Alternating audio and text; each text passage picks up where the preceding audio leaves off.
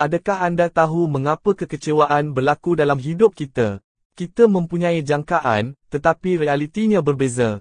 Semakin besar jurang antara realiti ini dan kekecewaan, semakin besar kekecewaan.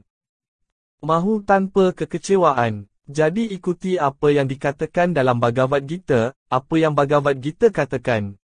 Lakukan kewajipan dan jangan mengharapkan ganjaran. Itu.